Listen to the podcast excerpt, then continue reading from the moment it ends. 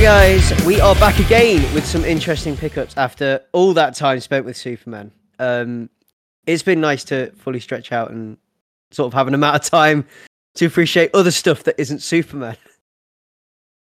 Um, and to discover something new. And um, you'll you'll find that um, episodes this year are going to be a little bit sporadic. Um, we might not be keeping to the uh, bi-weekly um, as advertised on our website and everywhere else, but um, that is because I happen to be getting married.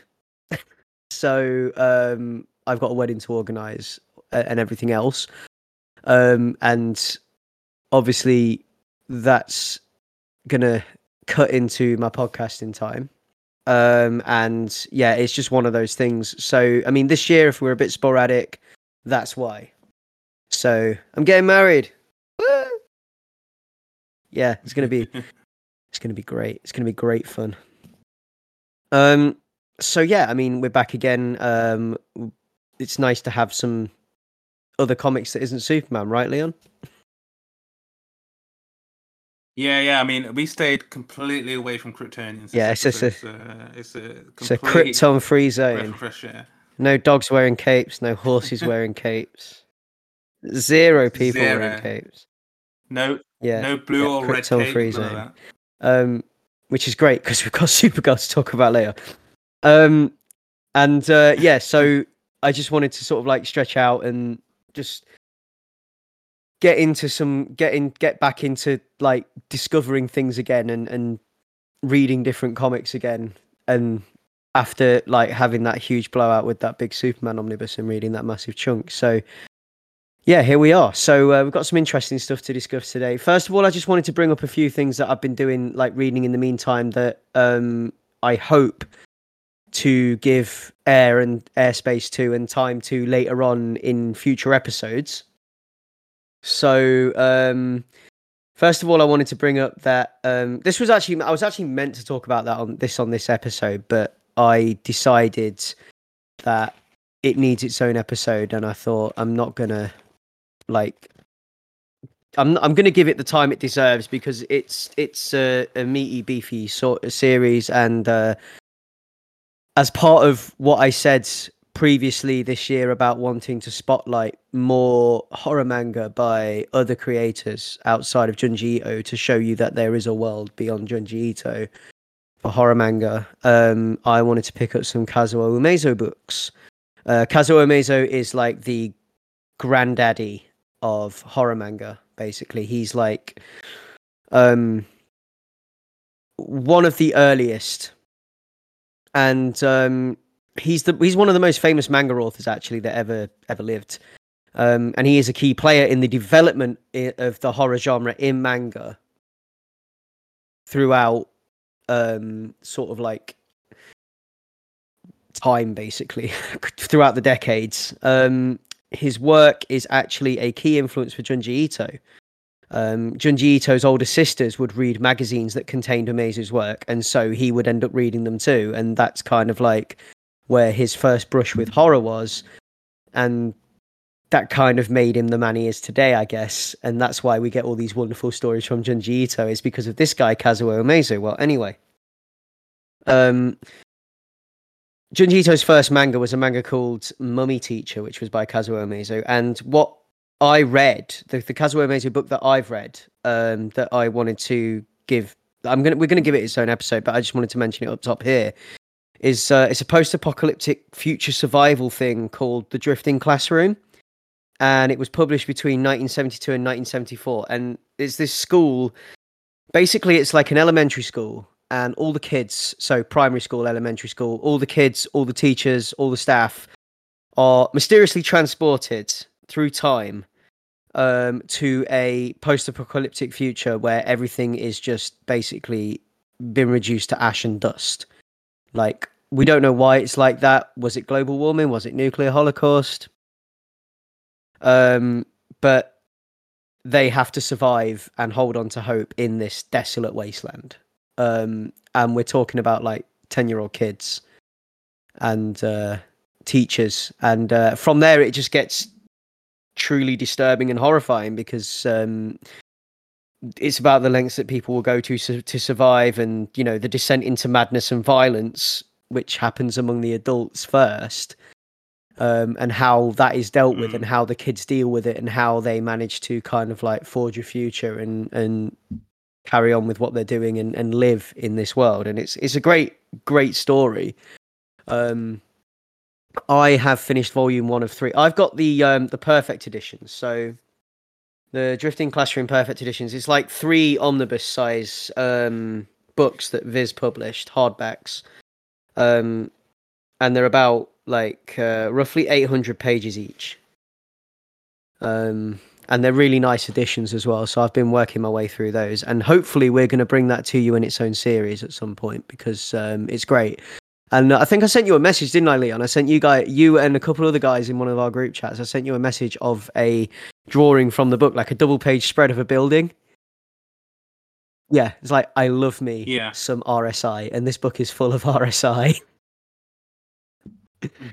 so yeah, um, like the supreme, uh, highly Yeah, detailed.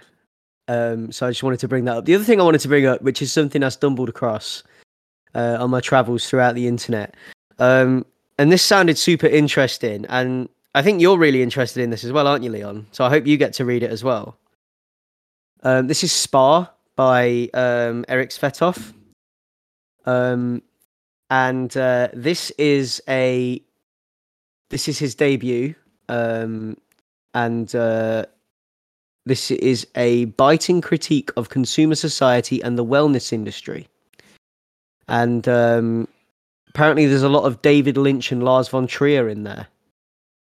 Um, Yes, this is the one that had that uh, crazy blur. yeah, yeah. Um, also, they name drop Junji Ito in there because it's black and white horror comic, and that seems to be it, it, the, Junji Ito and horror are synonymous, right, at, at the moment. So, um, but somewhere in uh, so the blurb for this goes that somewhere in Northern Europe, a five-star spa and conference hotel caters to anyone who can afford it, but at every turn. Where luxuriance should reign, things are amiss. A demanding VIP client disappears without a trace. A business seminar is cut short. A young official gets lost looking for his room. A socially outcast masseuse struggles to find acceptance. Two lovers struggle to escape the horror of everyday life, um, which includes horrific apparitions routinely haunting them. An egocentric manager doubts himself. Abused employees accept their sad fate. Curious inspectors come to settle their accounts. Meanwhile, mysterious moisture damage is spreading amidst the extravagant decor. Black and viscous liquid slowly flows in the labyrinthine alleys of the resort and trickles down the walls. Hot and humid, the dampness is suffocating. Mold sets in, and with it, skin diseases, hallucinations, ghosts, malevolent spirits, hybrid creatures, and other monsters, both dead and alive. Spa is a horrific graphic novel debut marked by grotesque and whimsical humour. So, um, it's a bit of the old weird. Uh, and it's public. it- Yeah, it's published by um, Fantagraphics and it's been translated by Melissa Bowers. So you can you can pick that up now. Um, I had to get mine. I mean, you can pick it up digitally everywhere. It's available quite quite easily and quite readily digitally. Um, I got a hard copy of it, but I had to get mine via a website called The Wordery, um, which I use often for books. Then they're really good. Um, so that's a good alternative to Amazon actually, because I've used them a few times now for stuff, um, and they're quite good, quite prompt delivery. So yeah, they're pretty good. Uh, other, otherwise, I mean, like as always, check your LCS because if they've got it, then get it from there. Um, yeah.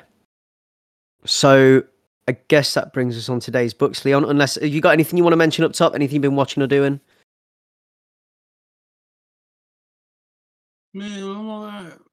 Hmm. Uh, it's weird because of the cadence of our release schedule. So that there's things which happened ages ago that we haven't really had a chance to talk about on the show. But uh, not really. I, I guess I'll, I'll cover it as we as we speak about some of the Yeah, things that we're going to Yeah. talk about. Um, the other thing I want to mention up top is I went to a. Uh, I, I felt truly old. Um, I went to a Tony Hawk's Pro Skater tribute band. Yeah, so really? there's this tribute band called the 900. Um, you may have seen a viral video of them performing on stage with Tony Hawk. Um, he gets up and sings Superman with them at a London show. Yeah, yeah. Really? I- Well, I bought my brother tickets to see them for Christmas. I've been recently to see him in Sheffield. Um, and they were they were really good, really tight on stage. Um, and uh, it was basically just a bunch of people my age.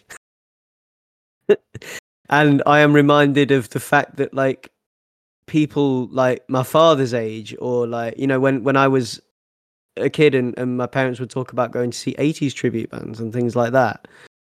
And and now I'm doing it, and the cycle continues. so here I am, being a a 35 year old man going to tribute acts for things from the early 2000s, and it just made me feel completely ancient. But it was great fun. It's just um they play? Wish by Alien Ant Farm, and it's great. Yeah, and they do they do a really good cover of All My Friends Are Metalheads as well, which is the um, what's it, Less Than Jake track. So yeah, they're they're a good they're good live. You, if you get the chance to check them out, check them out. They're great. So, on to our first book today. Um, now, I was fine with the pronunciation of this until Leon made me second guess it. it's Art Brute, right? I'm sure it is. Um, but this is a book called Art Brute. Um, and this is a gorgeously surreal trip. It's a detective adventure story. Um, it's kind of like a detective procedural, police procedural thing.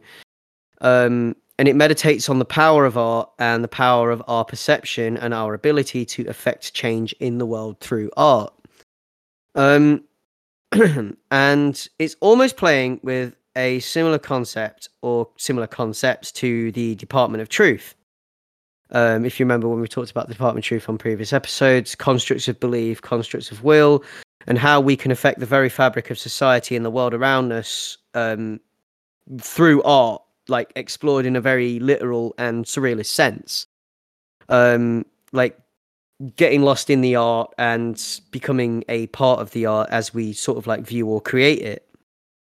And it comes from so this book comes from the same team that brought you Ice Cream Man.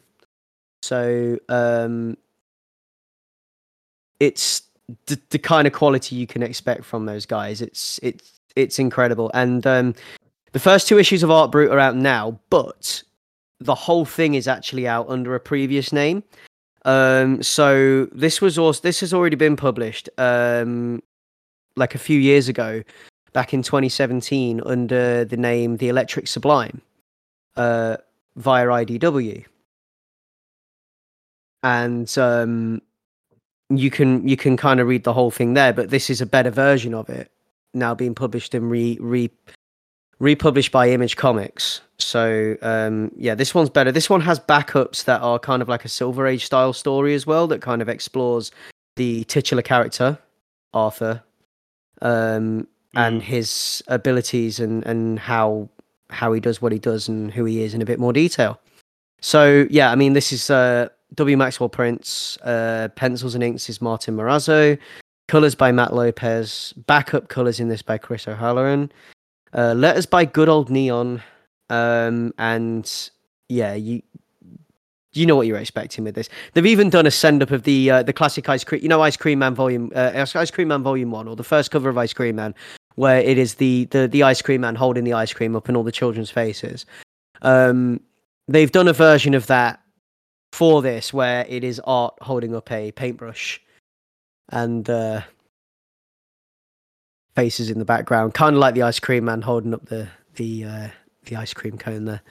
So yeah, I mean it's um it's great. I love it. Um, and it's published by Image Comics. Um, so I mean it really is like I I I almost want to say that this is in the same universe as Ice Cream Man. because it totally feels that way. Like when because it's Morazzo's work again and it's it's like Maxwell Prince writing it, it, it just feels like it fits like a jigsaw piece into that universe. I would love them to tie them together in some way. I, I think that would be incredible. um because uh, there was another another Maxwell Prince book called Haha that they tied into the Ice Cream Man universe as well. So yeah, I mean, this was originally published as the Electric Sublime, um, and the title, the Electric Sublime, uh, referred to the wor- worlds within the art that the titular character Art Brut can enter into. So the idea is that he's a detective and he works for an organization um, that maintains the integrity of art around the world, um, because art appears in this to be like a fluid, uh, a fluid thing that can be influenced by will or belief, and um, it's more like a like a flowing force than an actual like when you create a solid piece of art that piece of art can be altered. I mean art can be altered anyway but in this it can be altered in a way that alters the integrity of the art and thus threatens the world because by exerting your will on the art and altering the art you are then using the art to carry your will and exert that will on others. It's it's um very very similar to what what we said very similar to the the way that the they work with the department of truth like tulpas and all that kind of thing like beings of will and spirit. Yeah. um and um yeah i mean this is the first major work by the ice cream man creative team so this predates ice cream man. Um the original intended title for the project was actually art brut which literally means raw art which is like it's an artistic term art brut um i think it's art brut you you said art brut and that's got me double double thinking now I, I didn't say that as a thing. I said that as a confirmation. I didn't say, actually, dude, it's art brut because there's no umlaut or anything. I just, I just did a double check. you've put the centipede in my brain So uh, I'm, I'm not, I'm not team art brut. well you've put the didn't read it that centipede in my brain. It's too late. Um so yeah that was the original intended project. It's a four issue mini series so it's only going to be four issues long. The first two are out now but like i said you can read the whole thing if you pick up the electric sublime. The only thing you'll be missing out on is the wonderful silver age backups which i fully recommend because they're great. Um and it's yeah it's got these silver age style backups that give context and a bit more depth to the world and the mechanics and um the organization and the characters at play and the struggles of Art Brut himself. Um, so what I'm going to do is I'm just going to read you the blurb from the image website. So um, the presenting here the first major work from the creative minds behind Ice Cream Man, relettered, remastered, and under its original intended name. The world of fine art is falling apart, and only Art Brut knows how to fix it. Alongside the Bureau of Artistic Integrity, Arthur Brut, or Arthur Brut, uh, the mad dream painter and his trusty sidekick Manny the mannequin must dive back into the very paintings that made him insane, or reality himself, uh, reality itself might just crumble to pieces. A colourful gonzo romp through art and art history, Art Brut is equal parts police procedural, hyper fantasy, and psychological thriller. A veritable Pollock splatter of comic genres tossed into one giant pulpy canvas. Each issue features new covers, new design, and a new Silver Age style backup story featuring the art hero that no one's ever heard of until now. Originally published under the title The Electric Sublime, the special edition presents the NPR lauded, critically acclaimed material in its intended form. So this is how how it was intended. This is like the director's cut. Um and yeah, it's it's beautiful. Like I love the way that they play with different artistic styles and different um artistic themes and motifs throughout this and the way that they play with um various famous works of art and little nods they do to various famous artists and things like that. I just think the whole thing's incredible. Um and and some of the like the crimes that take place in it like there are there are obviously there are crimes that take place which is why art brut is involved um the bad guy kind of looks like andy warhol which i think is hilarious um and there's like things like um two two homeless guys fighting over a can of soup. And then like you see the can of soup and it's the famous campbell soup and things like that. It's just the whole thing's just just one bit after another and i love it. I love the whole thing. Um what did you reckon to this anyway liam? Yeah, I quite, I quite enjoyed this. I uh, read Yeah. the first two issues, and I thought it was a really provocative, uh, inviting start, and like um, a window in, into into this world, and and like you said, the uh, this idea, like the tulpas, like people bringing sort of the mystical and supernatural to life through like belief and that sort of like will creating stuff. It does. um It gives me like shades of like American Gods. The the but uh, the idea that like just just sheer belief like creates gods and uh like how just through sheer will and force we can like create these forces and, and, and oftentimes they they turn they're used for for bad and here uh, if it was just one element of that where it's like uh how we perceive the art and how it's perceived and how it's uh, engaged with uh, on a, metaphysical a metaphysical level could change it that'd be one thing but the fact that we also get to uh, like dive into the world uh, between the the paintings a sort of uh, uh, upside down or like Yeah. uh, other space out of time. It uh, gave, me uh, like shades of uh, the anime Paprika by Satoshi Kon. Like I really love that concept and the look of that and what the world looks like behind the painting. It, it isn't just like you know like a dreamscape in the style of that picture. Instead, it's something completely new and it's uh, something like out of reality and and the colors and what appears in those worlds are like completely like they're like there's, there's something else. There's something else on, the, on another side of whatever you, want- you want to call it eldritch or whatever that it's super like unreality and i really like that concept. Well, it's the Electric and, Sublime. um, yeah. Uh, and like it, it isn't just it isn't just like oh let's be weird and use uh, cool colors for cool colors sake. Instead it, it really does feel like uh, a dreamscape and a, a really Mm. alive one where you, you could imagine like there are whole whole worlds in there and i and, and i think like like i was saying I, I think one of my favorite parts of that is that it would be very easy just to be like oh, okay behind this is mona lisa world and everything's in that art style and it'd be a fun exercise Yeah. and stuff but i like that this creates something different in between each of the images that they go behind uh, i think that concept is um really cool and i think thematically it, it works as well in in the ways that um we can like uh, connect like Yeah. multiple pieces of art together whether it be through theme style art politics or or whatever like shape anything like that i like how you can have that sort of comparison that that connection that link and sort of the blurring of the lines in between them Yeah, it's like, um, but it's not just like the the influence on the individual. It's like societal influence of art as well, and what it does, and Yeah. like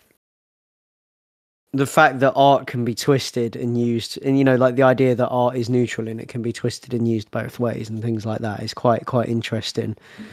Um, and it's um, yeah, the the actual electric sublime itself, the world inside the paintings, is quite quite an interesting concept, and it kind of reminds me of um, Dreams Kingdom in uh, um, uh, the Sandman comics. Yeah, yes, yes um, and it's um, yeah, it's it's it's an intense book, and it's definitely worth your time. Like I, yeah, But that's the thing, like, like those things aside, it's like what you said as well. Like the the per, Yeah. p- police procedural Yeah. side of it is really cool as well, um, and how the sort of uh, like Yeah, of yeah. terrorism, basically, uh, how they are like so connected to to the the idea and the theme of the of the art that's uh, or the artist that, that is being studied or is adjacent to it. It's uh, it's really smart how how it's tying that together, and it isn't just like oh here's a Yeah. weird Andy Warhol thing or whatever, but it, Yeah. it really does um like it's doing a lot more than just uh you know sort of Mad Libs or like hey look here's a No, reference. It's, it's- actually yeah. taking into account a lot of the that opens in the ideas and Louvre with the Mona Lisa winking. Like, and that's a that's a famous thing, isn't it, with the Yeah, Mona. Lisa winking? Like, I'm sure I've seen that gag somewhere before this.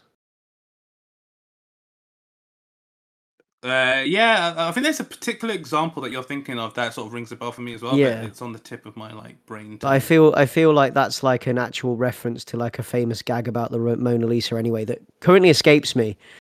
Um, but yeah, that's that's in there in my brain somewhere somehow. Yeah. Well, one thing here is like, so this is set in our Yeah. reality, right? So uh, where those guys are fighting over, you know, the the the, the uh, the you know, the, Yeah, is it yeah. Campbell soup in the in the artwork? But yeah, they're fighting over that. Uh, the dude says Piccadilly Square. Now hold up, it's Piccadilly Circus. Uh, I'll let you die on that hill. I'm not from London. I don't care. So so I, I was wanting to give benefit of the doubt and was like, okay, is there like another metatextual layer going on? Or are they just like we don't care circular square or not, it's just a Piccadilly square. yeah, no. I I'll let you die on that hill. I, I'm not from London. I'm I'm from north of Watford, so we have a particular particular grudge against the city that sucks the life out of the rest of the country. But oh, uh, you mean powers the country? yeah, no. Um. So yeah, um, yeah, that's uh, the Electric Sublime, and it is it is beautiful. I'd love to see um. It's what it's called Art Brut, actually, not the Electric. I'd love to see what I want. What I meant to say is, I want to see. I, I'd love to because I've not read the previously published version. I'd love to see like how it matches up, like lettering Mm. wise, and and like the differences in kind of like the the way the art is presented and everything else. Um. Yeah, because it, it's cool to because I, I Yeah. wasn't aware of that when reading. Like, it, I think it's cool to sort of you know have a, like a remastered version of a a work Yeah. uh, you've had before, and I wonder what the um uh, the changes and what the Yeah. major sort of impetus. Well, it's relettered, and this is it. like the good old neon lettering that you'll recognise from Ice Cream Man. Um, and it's a great Mm. lettering style, and I love it because it's so kind of like. I think it gives an extra kind of like. um I don't know whether it's because I just just because I associate it with Ice Cream Man and the content that Ice Cream Man presents, but this this this style of lettering now I I associate with kind of like giving this extra little bit of like itchy creepy crawly to everything. Like it it kind of like it gives an extra kind of tilt to the proceedings and a little bit more kind of makes it a little bit more off kilter. Um and a little bit it gives a little bit more surreality to it because I'm used to seeing it in that context. I I don't know. But yeah. Um I don't know how you feel about that whether you associate that style of lettering with that and whether whether maybe changing the lettering would change it i don't know like Yeah, I, I don't know. I'd have to see the original lettering, but I, I definitely agree on. Um, uh, like I can't see how the previous Yeah. lettering would be better than this because I really, I really think Yeah. the lettering here is, is um, super effective and um, it, it it really works to sort of not just push the story forward, but also um, you know add a bit of unspoken context to uh, to to certain certain words. And I certain sentences. love the silver age uh, stories as well because Yeah, like sometimes when it comes to like back matter like that, sometimes I'm like, I've, I've read a whole ass like comic and I want the rest of the um, rest of that story. And then if I see another comic at the end, yeah uh, like this is going back to even like when I was younger and you this was a common thing. And I, sometimes I'm like bit exhausted because I want more, but then I'm like, okay, let me dive in. And uh, I really liked uh, like how this is presented because it, it could be like so. Um, uh, you know, like like simplistic for lack of a better word. You know what I mean? Like a bit uh, like retrograde in some way, like considering what what you're you're reading featuring the same characters before, but it actually is a a good way of using these characters to sort of recon Mm. recontextualizing them uh, by changing the form and the uh, the style and um, letting you dig in a bit more and so you kind of get your cake Yeah. and eat Yeah. it too you know like because you get to have this like like dreamscapey what's real what's not uh the uh the uncontrollable uh fudging of like uh our relationship with the world and art and everything like that and then you get to have like the adventures where They're like uh, solving crimes and stuff. It, it is pretty cool. Yeah, no, I, I love it. I love do, diving deeper into um his kind of like his power. I like the Silver Age presentation as well because I I get the feeling that they're doing something with it where it's going to slowly unravel because you kind of see it getting a bit frayed at the end of the backup in issue two, don't you? Yeah, and um, because Yeah. I want to see basically because the the book opens with Arthur Brute in like a um uh like a, a um a mental mental facility, doesn't he? Isn't he? He's like on a like a um Yeah. in in like a, an asylum of some description. Um and um yeah, Some sort yeah. of mental health facility. Um and then like we're gonna see how he ends up there basically. I think that's the idea. Yeah, Yeah, and we get these like epilogues yeah. at the end of each issue. Um. um. So yeah, I mean that is Art Brut, and um, yeah, it's it's incredible. Pick it up. You can buy it digitally. Uh, it's out on the stands now, physically as well. Um, or wait for the collected edition. Uh, but I, I- you know, I think this is something that's going to read better when you get the whole thing as well. Like, I'll be buying the collected edition of this. Um, I'll be reading it one by one now, but then I'll be buying the collected edition and marathoning it. Yeah, yeah, You said it's only four issues, right?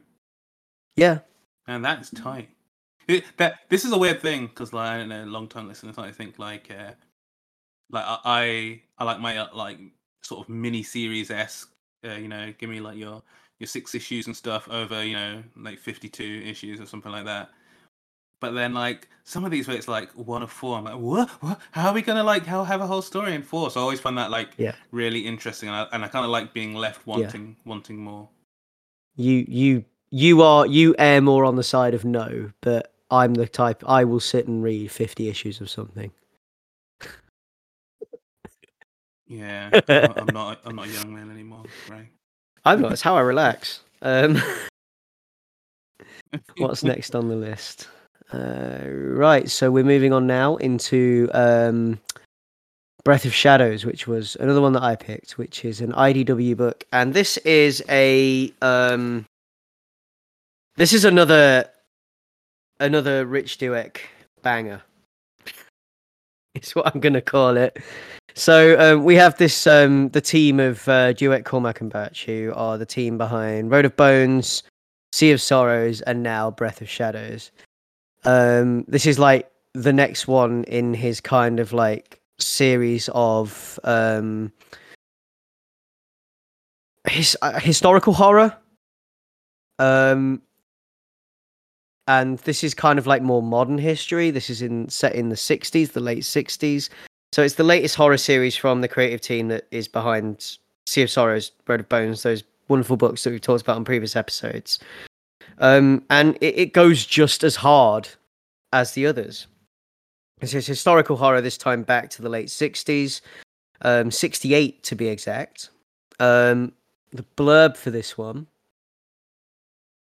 I'll just read that out for you now. So it's the mid 60s, uh, and Jimmy Meadows should be on top of the world. His band's most recent album just went gold, and they're riding a wave of international fame. But Jimmy is driven by only one thing where to get his next fix. With his band at the end of the ropes and his life falling apart, Jimmy thinks he may be finished until a friend tells him about a controversial method deep in the jungles of South America that can help him kick his addiction for good. But is clean living actually in Jimmy's future? Or will he instead unleash horrors beyond his wildest nightmares? A new expedition into the heart of horror from Rich Douek, Alex Cormack, and the team behind Road of Bones and Sea of Sorrows.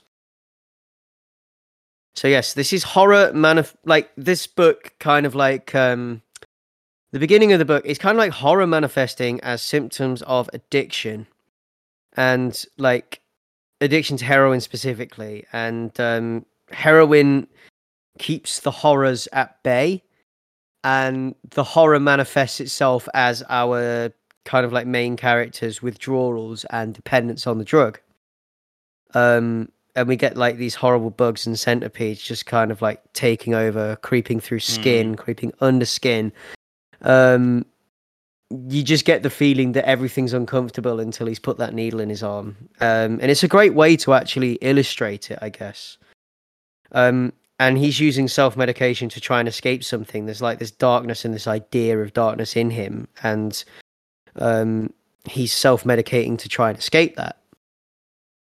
Um, and then we've got the idea of a cure in the shape of a psychedelic substance that can rewire your brain, um, sort of thing. Um, and that's like dipping into the idea, I guess, of using like small controlled doses of like um, psilocybin mushrooms or LSD or whatever to kind of you know, like microdosing to try and like rewire your brain or or like he- kind of like help you help your mental health. I, I use re I use the word rewiring. I don't think it's necessarily rewiring, but it kind of like it resolves an issue. Um, and it's it, it can like alter your thinking like to um to kind of like overcome um or help you overcome a mental health issue. Like i've i've watched documentaries about this stuff before. Like i've seen like um documentaries where people are using psychedelics for therapy and things like that. And it kind of like it, it plays in that kind of um that kind of territory for me. Um and i i i don't necessarily Hmm. think it's a bad idea. I think that um i think that you could use things like that for good and i think in controlled um sub hallucinogenic doses which is what microdosing is i think yeah. And more and more of that stuff is becoming uh, legal, definitely in uh, yeah. some states in, in the US uh, at the very um there's a lot of, lot of places in the US where you can actually get um you you can get you can get um mushrooms and you can you, can use them to microdose and things like that and it would it, it is ben- a lot of people find it beneficial um but yeah like the idea of using psycho psychedelic substances to like deprogram or reprogram as well which is something that was going on at the time this comic is set which comes into which goes into all that MK Ultra shit. Right. So it's that it's that thing again of like there's a dark side to everything. Um but yeah, like there's the ideas the idea in this as well that, that came that comes up for me when I read it is the idea of like using psychedelics to reprogram people or make people suggestible, i.e. MK Ultra, which was the big US government program I mean, you can find out more about that. There's a lot of great places to find out more about that. There's some great podcasts you can listen to and things like that. But it's it's a it's a strange one, um, and uh, it, it basically it, basically involves government departments and a lot of LSD, and a lot of LSD ending up in people's systems um, without their knowledge. Sometimes things like that. Yeah, Yeah, because like the core uh, incentive of it was trying to uh, Yeah, mind yeah. control. Basically, it was CIA mind control. That was the, Yeah. the impetus of the but project. what happened is it's just basically just people getting other people getting high and then getting other people high without them wanting to get high and it just gets yeah, really yeah, including other Yeah, and it just gets government weird and ugly. but um yeah it's um it's a great setup for a first issue and there's some really interesting and cool ideas explored in it and i, I love the concepts here and i love some of the imagery and like these incredible millipedes that you get throughout this book. Like um like if you're not a bug person then this book ain't for you uh but like yeah They are horrific. just like these they these are. really incredible millipedes and i love the cover as well like the um the the the, the cover for the book like have, there's this, have you seen the series of covers of it as well like like issues one two three and four like these these kind of like vivid kind of like colors and beautiful kind of like acid image covers that are just fantastic Yeah, yeah. Yeah yeah It's super sixties, like late sixties. You know, Vietnam's raging. yeah people are dropping acid, the government's up to dodgy stuff. You know, it, it just I can almost hear the uh you know the uh the, Yeah. the rock from that Yeah. era playing over like a, a tinny radio. someone someone uh, put together a playlist for this please but yeah no it's uh, it's it's it's um it's an incredible book and i cannot wait for the rest of it because again it's like i i love this creative team and uh, I love what they did on Sea of Sorrows. I love what they did on Road of Bones. I thought Road of Bones was incredible. Um, and I really thought Sea of Sorrows knocked it out of the park as well. Like the whole thing with the um, like the, the retrieval of the Nazi gold from the and, and oh my god, it's it's such a brilliant story. Um, and it's worth reading the other two as well. Obviously, they don't, they don't link up. I think they're just kind of like in title and creative team alone. Um, they they kind of become like a set, a trilogy. But it's worth reading the other two as well because they are absolutely fantastic, and you, you get an idea for like ha- what this team does and, and their kind of pattern for weaving the chaos they weave. Um, and um, I'm looking forward for uh, to the rest of this completely because this is my jam. Uh, and the covers, the covers are incredible. like I said, they're incredible. I want them as posters. They're great. I'd love to have like a big, a big clean version without the title on, just poster size of each one across my wall. Yeah, Yeah, they look need to check they look out the fantastic, and there's some really good Um, variant covers as well. But the, the standard covers, the ones I'm talking about, are the ones that look like like trippy as hell. They're great. Um,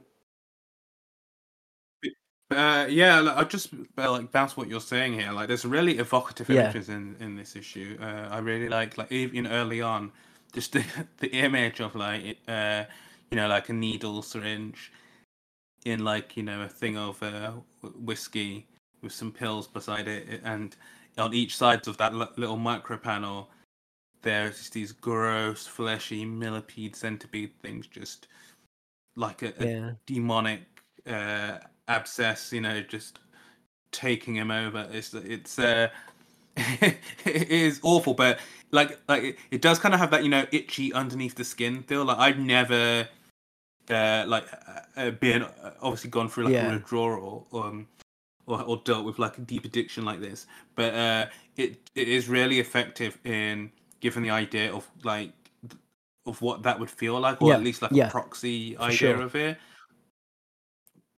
and it like there's just times where where, where uh, like you know you have the under the skin stuff but then it's the stuff where it's like where it's other people being Yeah. sort of consumed by them in uh, like in image like that stuff is just horrifying it's like uh like a nightmare of mine is like if you to like your head was itching or whatever and you just scratch your head and then uh, as you pull your hand away there's like I don't know No, it's like- spiders or yeah. something like that like it, I was gonna say it's like the you know um is it the mummy with the scarabs, the flesh eating scarabs?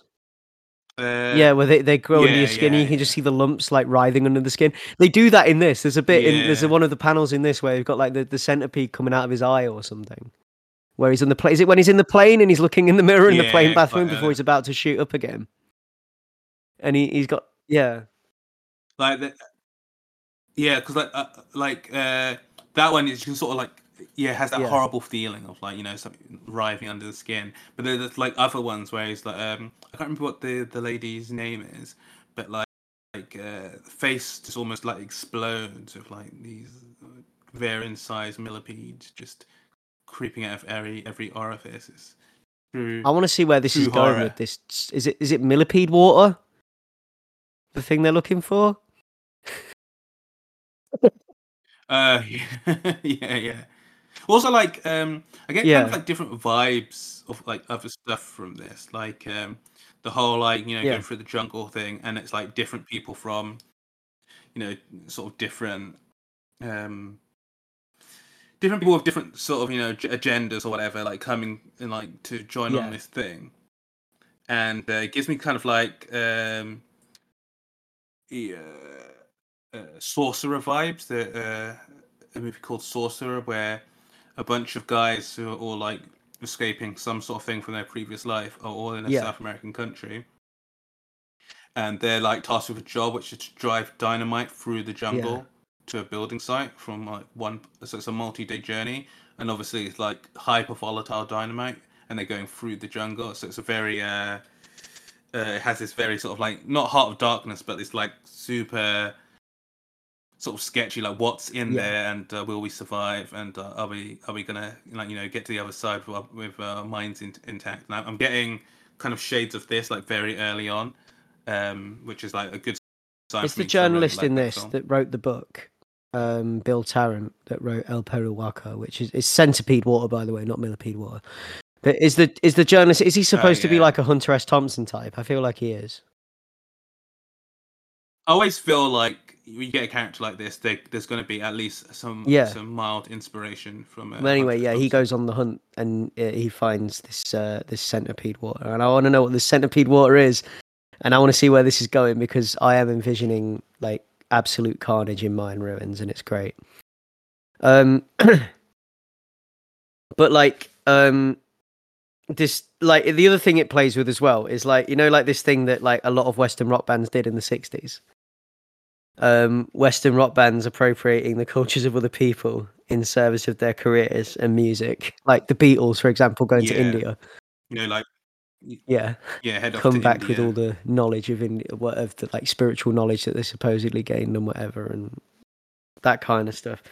Yeah, it, it just it, it's that whole idea and that whole mood and mindset, and these guys capture it so well, so so well. Um, and this is a, a great representation of that. It's absolutely fantastic. I love it. And uh, yeah, so I feel like this is 100% worth your time. Issue one is available now. Issue two should be out beginning the next month, uh, which will be March. Um, and this is uh, written by Rich Douek, artist Alex Cormack, and led by Justin Birch. Um, and it is 100% worth your time. So please do check that out. Um, where are we now? Um, we're under a, are we under a red sun? Getting hammered under a red sun? I think we are, aren't we? We're getting hammered for our 21st Yeah. birthday under a red Supergirl, sun. Woman of Tomorrow, which is the latest Tom King joint, right? Uh, yeah, I, I think it dropped like last. I think it was 21 into 22, so it's m- maybe actually maybe maybe it's not the latest latest Tom King joint, but yeah, yeah. No, no, it's it's one of them and it's great. Um so yeah, Leon, do you want to do you want to introduce Uh, this one if you can? Yeah, yeah. So like um hot off the heels of the uh DC EU uh, reformation under the uh, the guide of one James Gunn and uh, Peter Safran, who are being tasked by Warner Brothers and DC to uh, you know rescue the sinking ship and to uh, get some of that Marvel box office gold from their deep, deep, deep catalog of uh, heroes and rogues.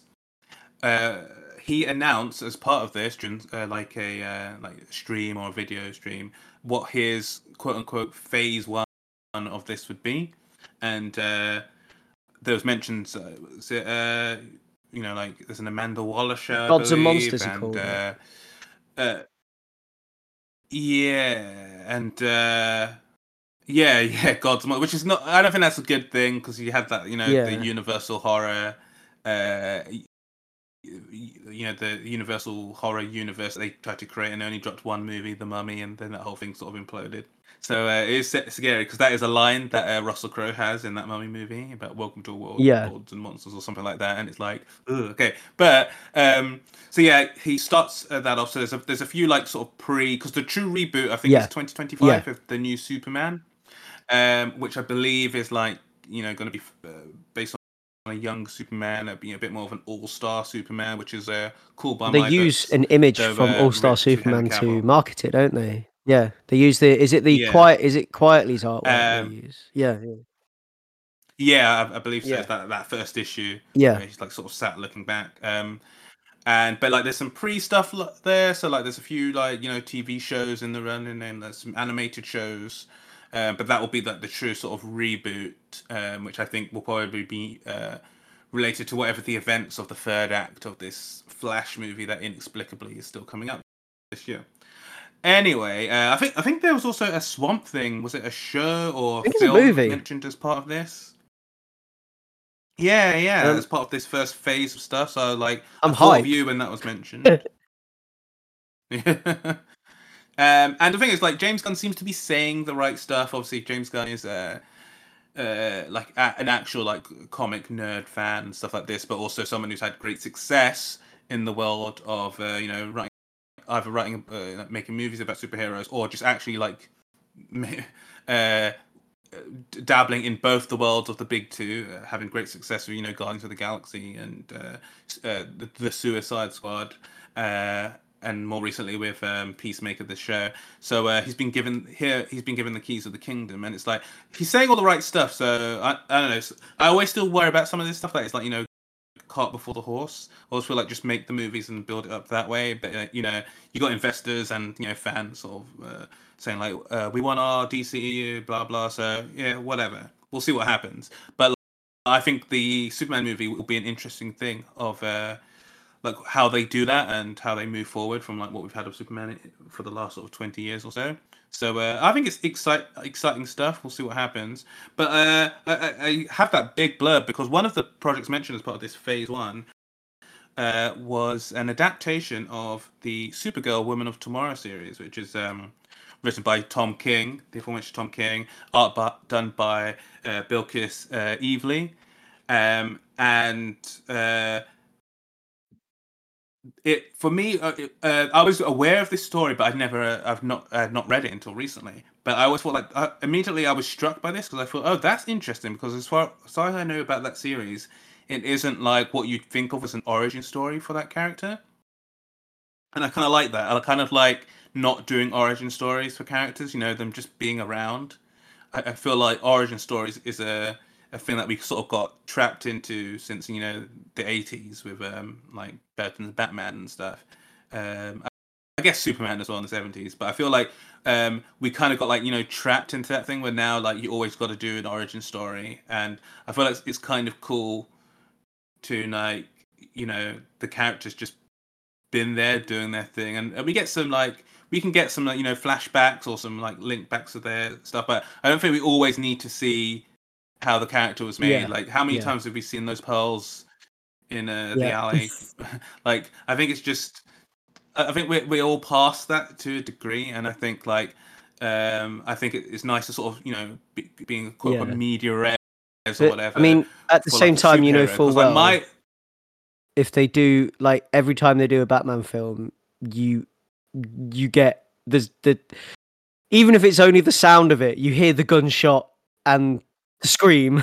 Yeah. like yeah, it's contractually applied. And like even like there's got to be there's there's usually a flashback somewhere, even if it's only like three frames of pearls hitting the floor. It's it's it every Batman film. It's in there. Like you can't escape it. It's there somewhere. Like like like in the trailer for this Flash movie that's upcoming, there are two Batman in it. Do you think we're going to get it twice? I think, One for each. I think we're going to get it at least once because I feel like the Flash is going to go back in time and watch it happen. He's going to like uh, be. No, he's going to go back in time. He's going to appear like, or he's going to run past the point in time where Joe Chill does it, and as he goes past that point in time, it's going to slow down and you're just going to see Joe Chill raising the gun and Thomas Wayne pushing Martha and Bruce behind him, and that's all you'll see.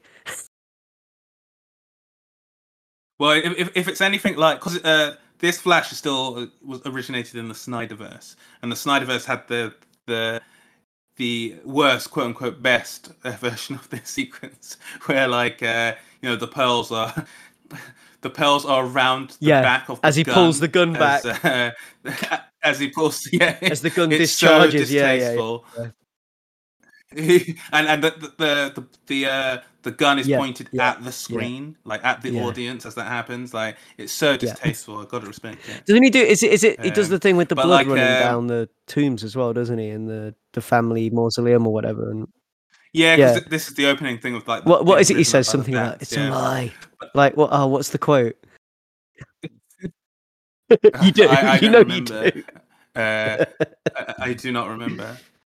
There's there's way more other yeah, wild yeah. things that happen in that movie that have uh, have drowned out. But um, yeah, I thought it was cool that we're like doing this story, which is like, for what I knew about it, it'd been described to me as like you know sci-fi fantasy true grit in space and i thought like okay that sounds cool uh, and i was i was always drawn by the cover which is a supergirl with a sword um, and like with a really like you know cool cool suit, one of the better suits, and like a cool style. Uh, like uh, Evely style has it's like very um, uh, it, I know it's very individualistic. Like every character has this very every character has this very like sort of signature look to them, and I thought like, oh, this this this is very intriguing. Um, so like I off the back off the heels of that, I thought, yeah, let me dive in. Like I I've got no. You, you don't have to say much to me to me to convince me to read Yeah, like a book yeah. written by Tom King, and uh, he frequently Yeah. works with like really good art teams, and here's no exception. Um, with uh, where we have like colorist, uh, is it Matheus Um, Lopes? Yes. Oh. It is Matthias. gonna It's Matthias Lopes. uh, yeah, Matthias. Matthias. Good. I, If, I hope if your name's wrong, I sorry, apologize. Um, yeah, both of us apologize. We haven't had heard your name said No. out loud, and therefore that is. Yeah. No, I mean, uh, is it Corazon? Yeah, yeah. Uh, who knows? Um, and the, the, the lettering's done Yeah, by yeah, uh, yeah. Clayton Cowles, so I've got no issue with me and Clayton go way back. Um, uh, but like the, the main story is so we have a girl on this planet who okay this is another name that I didn't know. So how were you how would you saying were you saying uh I was calling her Rufy Rufier? in my mind. Uh, I can see I can see Rufy. I, was- I, I was thinking more of Rufy, and I think that's you know because like I come from the school of listening to Kanye West for like two decades. Uh, Ruthier West. No, I was. I was. Uh, but, reason- but I thought it. Well, I was thinking that I I, I, I was going like, E Ruthie because silent. I was like putting. Oh, you know, Ruth, like yeah. um, old English. They put Y's in in places instead of E. Yeah. Like that. I was doing. I was like, Yeah, okay, old. English. Ru- yeah, Ruthie. You know, and she does talk like what like that sometimes. Like, doesn't she? Like later on in the book. I, I I thought I, I counted it as more like you but know. then, but then she's got some ain'ts in there and stuff like that. So yeah, and she, yeah, she, she does have some like uh, little uh, London Yeah. idiosyncrasies to her. Uh, but um, anyway, uh, her father was uh, murdered by a coward, a, a gross uh, cretin named uh, Krem, uh, who uh, Right, over the. Yellow Hills, and uh, she finds his body with the uh, the sword that he used to murder her father still in him, and not even that deep that she's able, as a little girl, to pull the sword out. And from that point, she she vows vengeance, um, and uh, leaving her home, uh, telling her mum that she has uh, no more time for childish things. She must go out into the world and uh, get vengeance for what happened to uh, her father. She uh, mounts her father's uh, uh, like uh, powerful steed uh, and ends Yeah. up in a tavern where her plan is to have the sword, which is a, a very fine sword that one can tell just by looking at it and touching it. And like the deal is, uh, you get vengeance for me. You ch- you be my champion and get vengeance for me, and uh, you can have the sword as a reward. Uh, and unfortunately for her, one of the first uh, people that she encounters is a Bone. Bone and the Carbarian. Yeah, yes and uh like uh if he had just been honorable he'd be having a great time right now uh, Yeah. but he was a douchebag and uh, also he was uh you know we find out later double dip in here. Anyway uh in this tavern uh what the chances uh our favorite supergirl is uh you know on the low covering up her uh costume and you know just uh her and Krypto just you know throwing some back. She's 21 she's uh, she she's such a good person such a good hero that she observes the the rules of uh, whatever state uh, her, her her dc city is in uh she observes the she's not- is she metro uh she's, does she hang out in metropolis i thought she was she has her own um, city doesn't she she's in Metropolis a lot, but yeah, whatever the case, like whatever the I guess the state rules Yeah. there are 21, and she's observing it. I feel like space, you've Metropolis is probably a that in- in 21 state. I mean, yeah, yeah, yeah, yeah, like it, it feels that way. But what's funny is that like um what you say about uh, Ruthye is that like it sounds like her place. You could be Yeah. twelve and get it Yeah. there. So uh, like it is quite standard uh, standard quite fantasy land, isn't it? Uh, So, yeah, yeah, big fantasy land. You know, you get a big, yeah. big, massive stein of uh, their finest Yeah. brew, or in this case, But but Leon, give me but the things fall, things on Uh, earth, and what falls is fo- in is falling. In the dream, it took me to the light, a beautiful light. I found it. God damn it! I'm I'm I'm done. I'm done. Read the book, guys. Read the book. Um, but uh, so like Supergirl is, you know, she's just out here. She's away.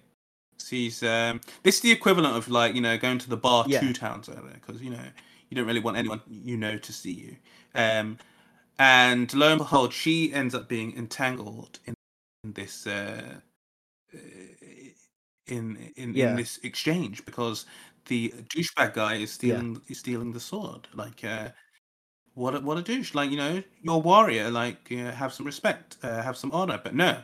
And anyway, he uh, sees uh, what in his eyes is a uh, a uh, shorter blonde woman who uh, he probably thinks he can bully, and he gets bodied anyway. And this sort sort of uh, he he gets bodied, but also this planet is not it has a has a different sun, uh, and this is precisely the reason that uh, she is here because you can't really, you probably can't get drunk on Earth. like that, our, our sun makes it so you can't metabolize that that booze. Our sun makes it so you literally way than- metabolize the booze so fast that it doesn't affect you. Yeah, Yeah, yeah. Uh, so, um, but like here, you can get you can get uh, get yourself uh, nice and properly wrecked, which she does, and and wakes up in the care of, of Ruthye. But uh, in, in classic hero tradi- tradition, um, she uh, ignores the call. She doesn't step up because you know what? I, I'm I'm on vacation and I've got to go home and got stuff to do. And you know what? Uh, I'm not into that whole you know Snydery like killing people while we're in the cave. You know, so uh, you know, good luck on what you're doing. yeah, we'll see what happens. Um, but then events happen at the end of the the first issue that uh, make it so that these two are now like intertwined um, and are first dealing with being sort of you know marooned, stranded, but also dealing with a more urgent issue uh, to do with uh, Krypto and uh, amongst other things. And so their journeys con- uh, collide, and uh, they move forward through this sort of sci-fi fantasy.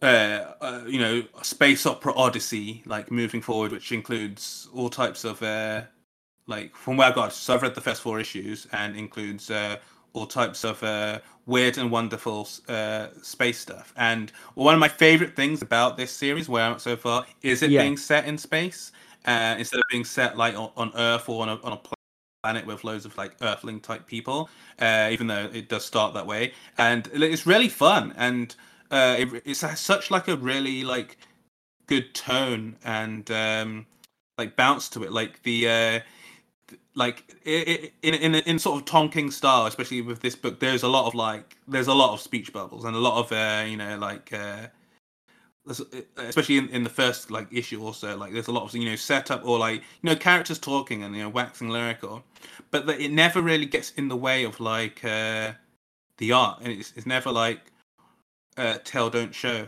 Um, instead, we get like a lot of character and we get like what's a lot of what's said and what a lot of what's not said and what's in between the lines, while also dealing with like you know, uh, you know, a, a sassy kind of like you know I've got stuff to do, Supergirl, and uh, it's quite fun. Like I really, uh, it's the pairing of these two is really nice, and uh, you you have sort of a sort of a wide-eyed sort of naivete with uh, Ruthye, where it's like Supergirl, who's only 21, is still a bit, you know, like, oh, I've uh, graduated, uh, you know, college, and uh, I I know how things are going, while also still like yeah, yeah. kind of learning stuff, wi- um, wi- without really like, you know, like the sort of like, oh, I didn't really consider this, uh, and it is quite fun to watch these two bounce off each other, and to one of my favorite things is that, um, like, Supergirl's a little depowered here. Um, so like it makes it uh, that the state there are stakes, which is um, quite fun to have. And um, even from the first issue, like uh, she she's like wasting, forgetting like, oh yeah, I can be cut here and I can be like stabbed here and it hurts.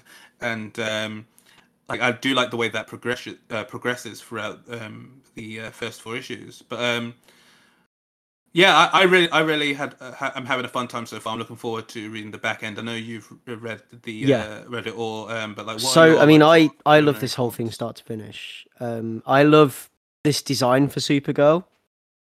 Like the art in this is incredible, um, and like the sort of like the facial expressions and just like the character design and the design of Supergirl in this. Um, I love how Flash Gordon it all is.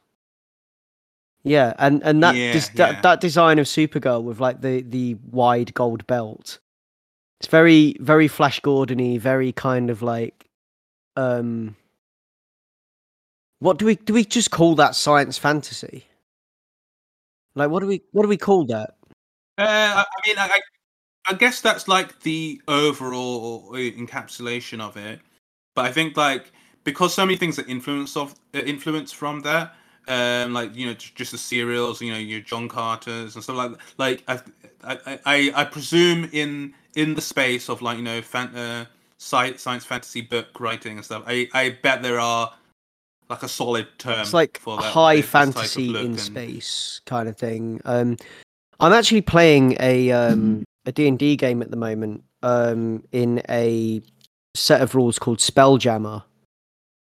Um which is like well, it's a spell it's Spelljammer D&D um campaign that we're playing at the moment where it's basically like galleons in space. Um and it all feels very Hmm. much like that. and uh, I was getting like those sort of vibes from it, like that kind of like high fantasy, like sci sci science fiction, high fantasy stuff, which is just like yeah, Yeah, I, I guess the term I used before does kind of Space fit, like opera, yeah, space yeah. opera. I mean, that is specific Space types of fantasy. stories within that, which Space I do think fantasy. does cover. I guess.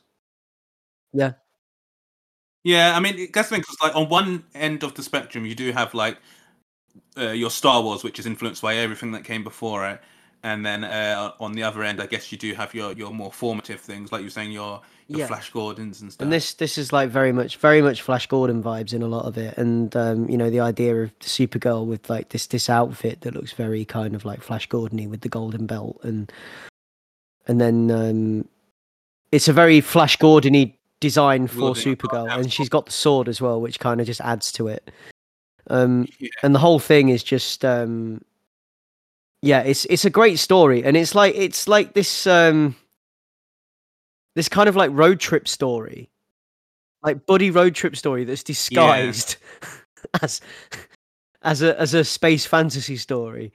Um and you've got these like wonderful buddy road trip moments in it as well like like scoring drugs on the bus and stuff like that and just like these incredible things that come up and like just like really mundane road trippy stuff and like mundane moments from like road trip movies and things that they end up making hilarious or entertaining in some way.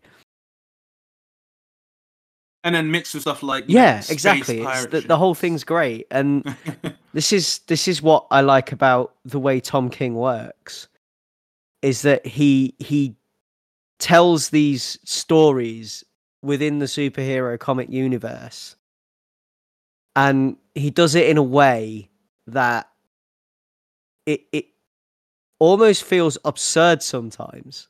Like the superhero stuff starts to feel absurd in the context. But that's just how it is because that's the world we're in and it's great. like and that's that's how this feels sometimes. Like these these two this um like Supergirl and, and this this this young Ruthye just traveling across the universe. Um and like this whole journey of revenge and also it's like also it's a coming of age tale. Because it's like a coming of age tale for Ruthye because she's she sort of like she she learns about the world and the universe as we go. And she she has like some kind of like some some real moments of kind of like things begin to click and yeah and it's the thing at the start of the story. Yeah, it's a rock so farm. small. I got stuck on rock farm for ages. By the way, I was googling Yeah. what rock farms are.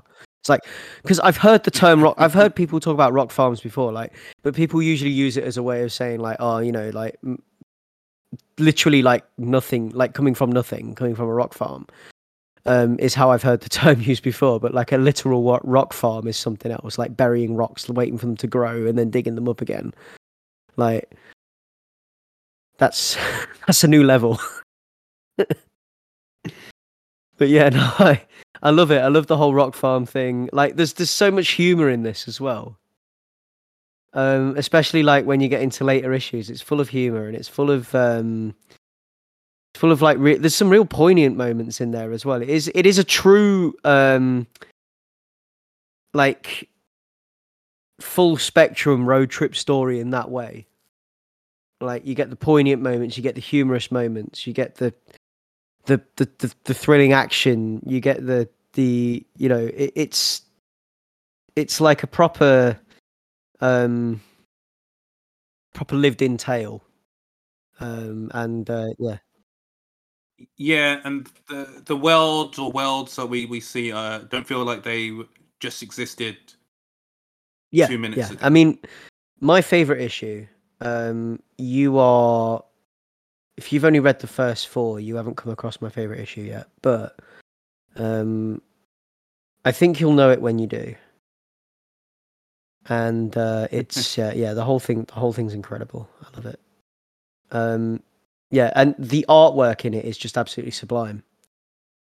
Like um the way that Bilquis renders these characters and some of these like single page splashes and these beautiful um facial expressions and things are just great i mean there's this um there's a four panel sequence that comes up um where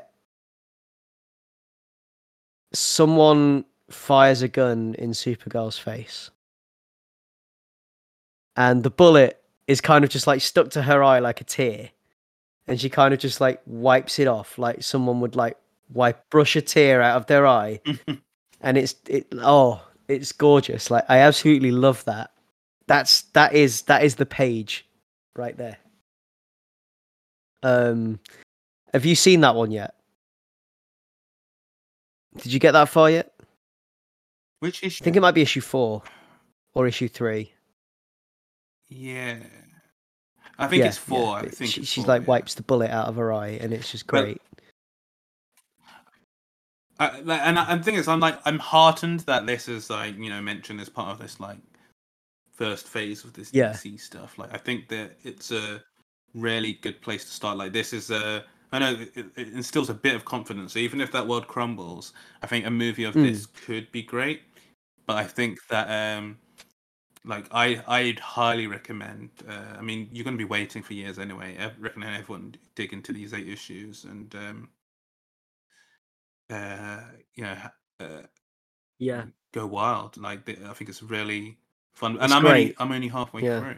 It's just like uh, I'm I'm really excited to see what um if they do, if they manage to adapt this to film and they do it well, then I'll be impressed because it, it, would it makes such a good film. I can see it. Like if they manage to adapt it well, it will make a good movie. I mean, it's a, it's an absolutely stellar comic, and it, it's the comic. You should check the comic out because it's fantastic. But um, like you say, if they manage to adapt it and adapt it properly and well, it'll be really good. Um, so the last one on our list for today, um, Swamp Thing, Green Hell. So yeah, I mean, Uh, by the way, you were you were correct. Issue it three, was yeah. issue three, and and uh, this because I've I've actually read Oh, five okay. issues. Uh, but yeah, it Hmm. was issue three where that happened. you still haven't hit my favorite issue yet, I don't think. But yeah, um, so um, this is uh, moving on now to Swamp Thing, Green Hell. So yeah, I mean, like the first thing that comes to mind when I read the title for this is that's a Misfits track. The Misfits track called Green Hell. Uh, we're gonna burn in hell, green hell, like every hell but burn a green hell, green hell. We're gonna burn the mess of green hell, green hell. Na, na, na, na, na. Green hell. Yeah. Um, so the blurb for this one, What you're saying? They wrote, they wrote, book for you. yeah. Um, I feel like, yeah, I feel like they they like, oh, that's a good Misfits track. It's also a great name for a post-apocalyptic Swamp Thing book. So the Earth is all but done. This is the blurb. Uh, the last remnants of humanity cling to a mountaintop island lost in endless floodwater. The parliaments of the green, the red, and the rot all agree it's time to wipe the slate clean and start the cycle of life over again. And to do so, they've united their powers to summon an avatar, one of the most horrific monsters to ever stalk the surface of this forsaken planet. Against a creature like that, there can only, there can be no fighting back unless you have a soldier who understands the enemy. Someone who has used these tactics used its tactics before. Someone who someone like alec holland. Of course it would help if alec holland hadn't been dead for decades. So this is jeff lemire. And um, it's uh, art by doug Mahnke um, and uh, it is it is one hell of a ride so if i just get you full credits for that one um, but I mean, like, we're in this post climate in this book. We're in this post climate apocalypse. Um, it's uh, it's got kind of like old man Wolverine energy in that way. Like, in you know, like it's kind of like that thing they do where it's like it, it's this thing that they tend to do when they because this is this is DC Black Label, so this is published on their their Black Label, um, Mm. which their their Black Label imprint, which um, is basically what what happened to Vertigo when Vertigo went. It kind of got absorbed into Black Label. So everything that was once everything that would have been Vertigo is now Black Label, and this this I feel this would have been a Vertigo book. Um, we got this post climate apocalypse and uh, Old Man Constantine, um, which is kind of got like Old Man Logan kind of energy or whatever. Um, the whole thing has Old Man Logan energy in that way, in the fact that we see kind of like these like futuristic post apocalyptic versions of heroes and such. Um, the sea levels have risen, the world is ruined, humanity's last hope is to restore the balance. And the green and the rot and the red recognize this, and um, they are the forces of life on Earth. So the green is plants and plant life, the red is animal life, and the rot is the essential force of death and rot, basically that that governs. And then all three sit in balance, and and they govern life on Earth, and they have their avatars. Um, Swamp Thing, Avatar of the Green, Animal Man, Avatar of the Red, um, uh, Anton Arcane, uh, Swamp Thing villain, Avatar of the Rot. So, I mean, this is strange, right? Because I don't, I don't want Swamp Thing to win. Like, I'm reading this and I'm like, if the last hope of the earth is to wipe the slate clean and humanity did this to themselves, then humanity be damned for their hubris, right? I I feel like the, the various parliaments should get their way. um but like the damage is done, wipe the slate clean, like, you know, restore the balance by taking out it, it, the like by by wiping it wiping out what's left and letting the earth kind of right itself and i feel like if the human race is done then the human race is done you know um, i mean like that's just me when i'm reading this and there's, there's compelling arguments for both sides but like i'm i'm i'm thinking to myself like what what stakes are in this that would make me care about the humans like please you know um, but like, yeah, I mean, I'm kind of half joking when I say that, but you understand what I'm saying. Like, it, it's it's at the point in this book where it's like, why why should I care? Like, why we know that the the world's only like this because of people. So so why why should we care that they want to finish it off and wipe the slate clean and restore the earth back to balance? Because that's what needs to happen for the earth to ever to be ever be habitable again for anything like so selfish to try and just and it's selfishness that got them into that state in the first place because that's that's that's where humanity's driving us right now right i mean i love this book and i love it as a warning and and the message is muddied though because it, it at least it appears so because Swamp Thing as an avatar of the green has always had to walk that line between humanity and and and you know Mother Earth and and to strike the balance as a force of conservation and also like you know but like but always strikes the balance of n- not one at the expense of the other so like between conservation and humanity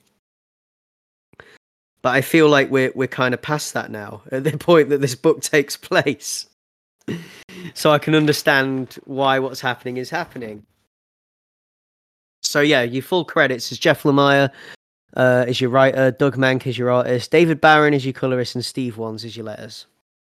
Um, and I, I feel like um, it's um, like I, I, feel like it's a great it's a great book in in like artwork wise and everything else, and I feel like the sto- I do actually feel like the story in there is is pretty pretty compelling and pretty fantastic. And like I said, there's a pretty compelling argument for Swamp Thing's for Swamp Thing being brought back and and doing what he's doing. Like, um, I I can understand the argument of you know what right do you have to decide on the fate of humanity? Like, let Swamp Things Swamp Thing's thing is let them make their own. Let them dig their own graves. Like, what right do we have to meddle in that and and force the slate clean? Um, I guess at some point. Um, but it's also like it, it's like you're kind of prolonging it a bit.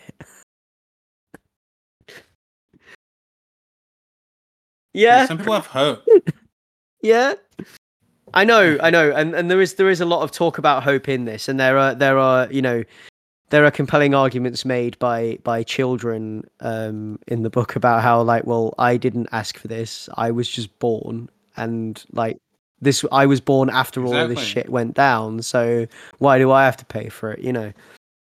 But it's um like Constantine bringing Swamp Thing back to walk the line one more time, um, and it's it's an it's an excellent hook, like because Swamp Thing and Constantine have a strained relationship at best.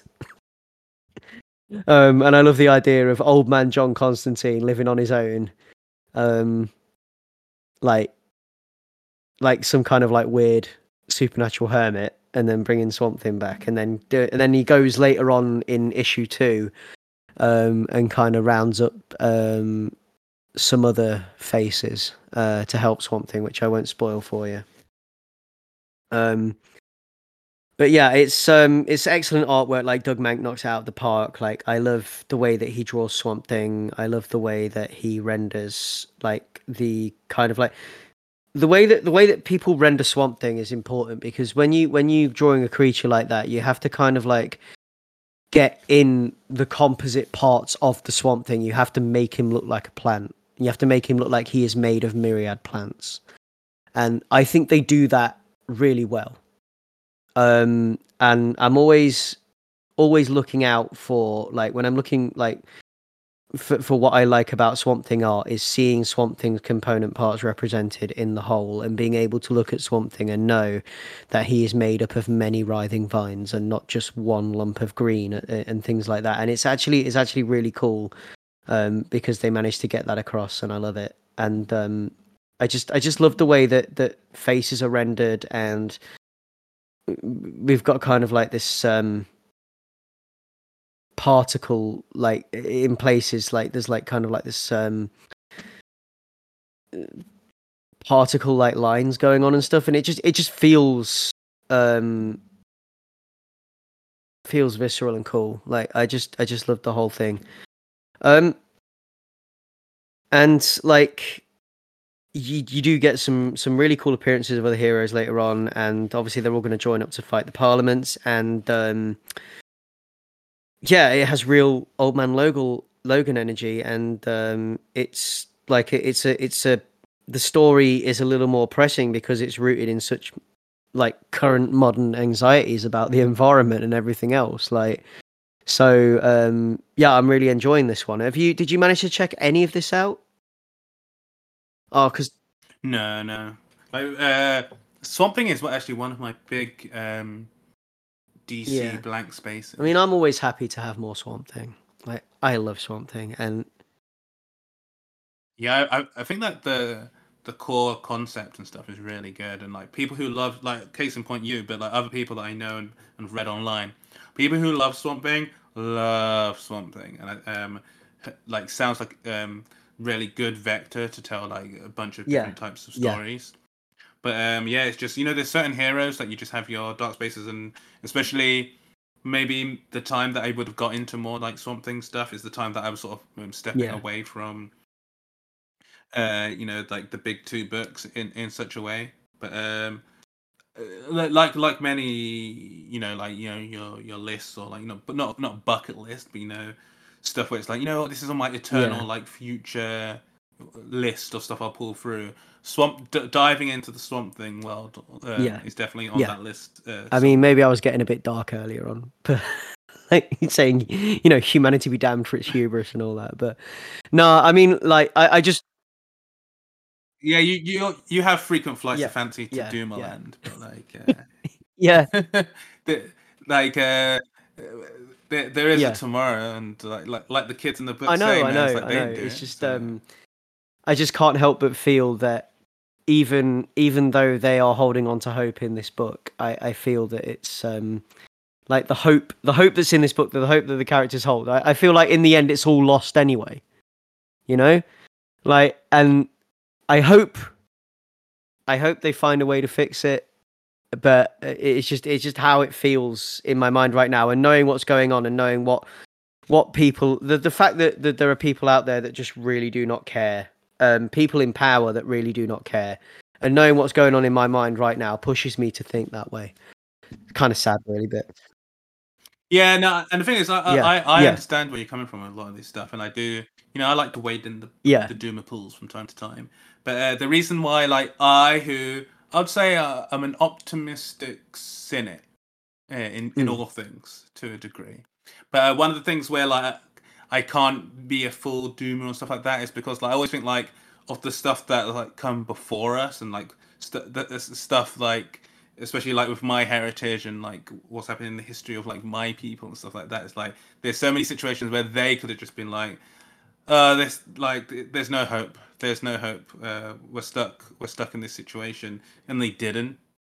Uh, and there's just there's so many uh, examples of that in history. So while this is an insurmountable challenge that I think is going to cause a lot of harm, and even if we mitigate it to a degree, a lot of people are going to die um, through either direct causes or because of like you know the wars that will be caused by people fighting over stuff like that. I still cannot, you know, like be fully like, you know, full jokeified and be like, it doesn't matter, guys. Let's start. But Yeah. like, I, I think like I don't think a Yeah. magic wand is going to fix anything, but I, I do feel like it's worthwhile yeah to try on some Well- stuff, even if it's futile. Yeah. Even if, it, even just to like, you know, do to give like you know a, a, window Well, we or do you know, a bit of hope to you Yeah, know, we do try. I mean, I'm not- i'm not going full joker in what, what i'm saying is though at the point at the point that this yet, book not is at and the point that humanity are at in this book worse like Mad Max or something. like Waterworld meets Mad Max, right? And I'm thinking, okay, then I, I'm full. you understand what I'm saying? Like, Like, I'm thinking, like, what's the point? What's the point? like we failed? yeah, exactly. failed. but I mean, you gotta live. Like you can't just. Well, no, I know, but, like, die. if- if- e- if- Yeah. even in the bleak darkness, there's something worth fighting for, and like you know, uh, uh, Constantine believes that. Uh, something se- sounds like he believes that. Nature can believe it, decided she's going to take a swing back. but no, no, yeah, I, I get it. Yeah, no, you're right. There is, you, we've got to hold on to hope, and I guess, I guess I, I let the, um, I think on the on the day that I read this and wrote these notes, I, I let the the doom scroll get the better of me on Twitter. You know what really needs What? to happen? You need to be hired to write your own something comic and just fully unleash like the doom of something But Oh, it'd be horrible. It would world be needs it. The yeah, it would just it. be It's Swamp Thing, call. just like, just just wrecking factories and They, growing read it on the huge and eating. CEOs and shit. Like, The yeah, Images would be up on the big screen. You, you could you could cause some change. what are the um? Is it? oh, what's the what do they call the climate summit? They have all these like weird names for Oh, the cop. yeah, these uh, weird yeah, names for things that don't something, mean yeah. anything ultimately. Yeah, You should get a Greta uh, Thunberg to uh, write the forward and read some yeah, yeah, no, but yeah, this that's just. I mean, it's a great book anyway, and you should check it out. Like, I'm always up for some more Swamp Thing. So it's a, it's a fantastic, provocative read, especially in today's the way we the way things are today, and the way that. I mean, it's something that's always at the front of my mind anyway. But yeah, Yeah, it's, it's hard Yeah. for it to to not. Uh, but yeah, it's a, it's a great book, and it's it's definitely worth your time. And that is uh, Swamp Thing Green Hell. Um, and uh, yeah, you should probably check out that Misfits song as well if, if you're a punk rock fan because it's great. Um, and yeah, that is uh, that has been that is us, isn't it? That's the end of the list. That's been Ace Comicals episode one four five. So uh, here we are again, about to tell you to go to www.acecomicals.com, which is the hub for everything that we do. Uh, we are still on Twitter, which is a version of Mad Max and Waterworld lumped together of its own, I think. At this point, um, you can find us on Twitter under at Ace Comicals. Um, Leon, where can we find you? You find me on Twitter. Um, still, Yeah, it's, it's yeah. still still around somehow. Yeah. Uh, Uh, I'm on Twitter under at Bato. Um, you can uh, find us on Hive as well under Ace Comicals. Um, and uh, yeah, I mean, you can. We're, we're also on Instagram under Ace Comicals. Um, you can listen to us pretty much anywhere you can listen to podcasts. If you've read any of the books we've read today and you've got something to say about what we've said, um, get in touch, DM us at us. Um, under the Ace Comicals account and uh, join the conversation. Um, so that has been Ace Comicals. Over and out.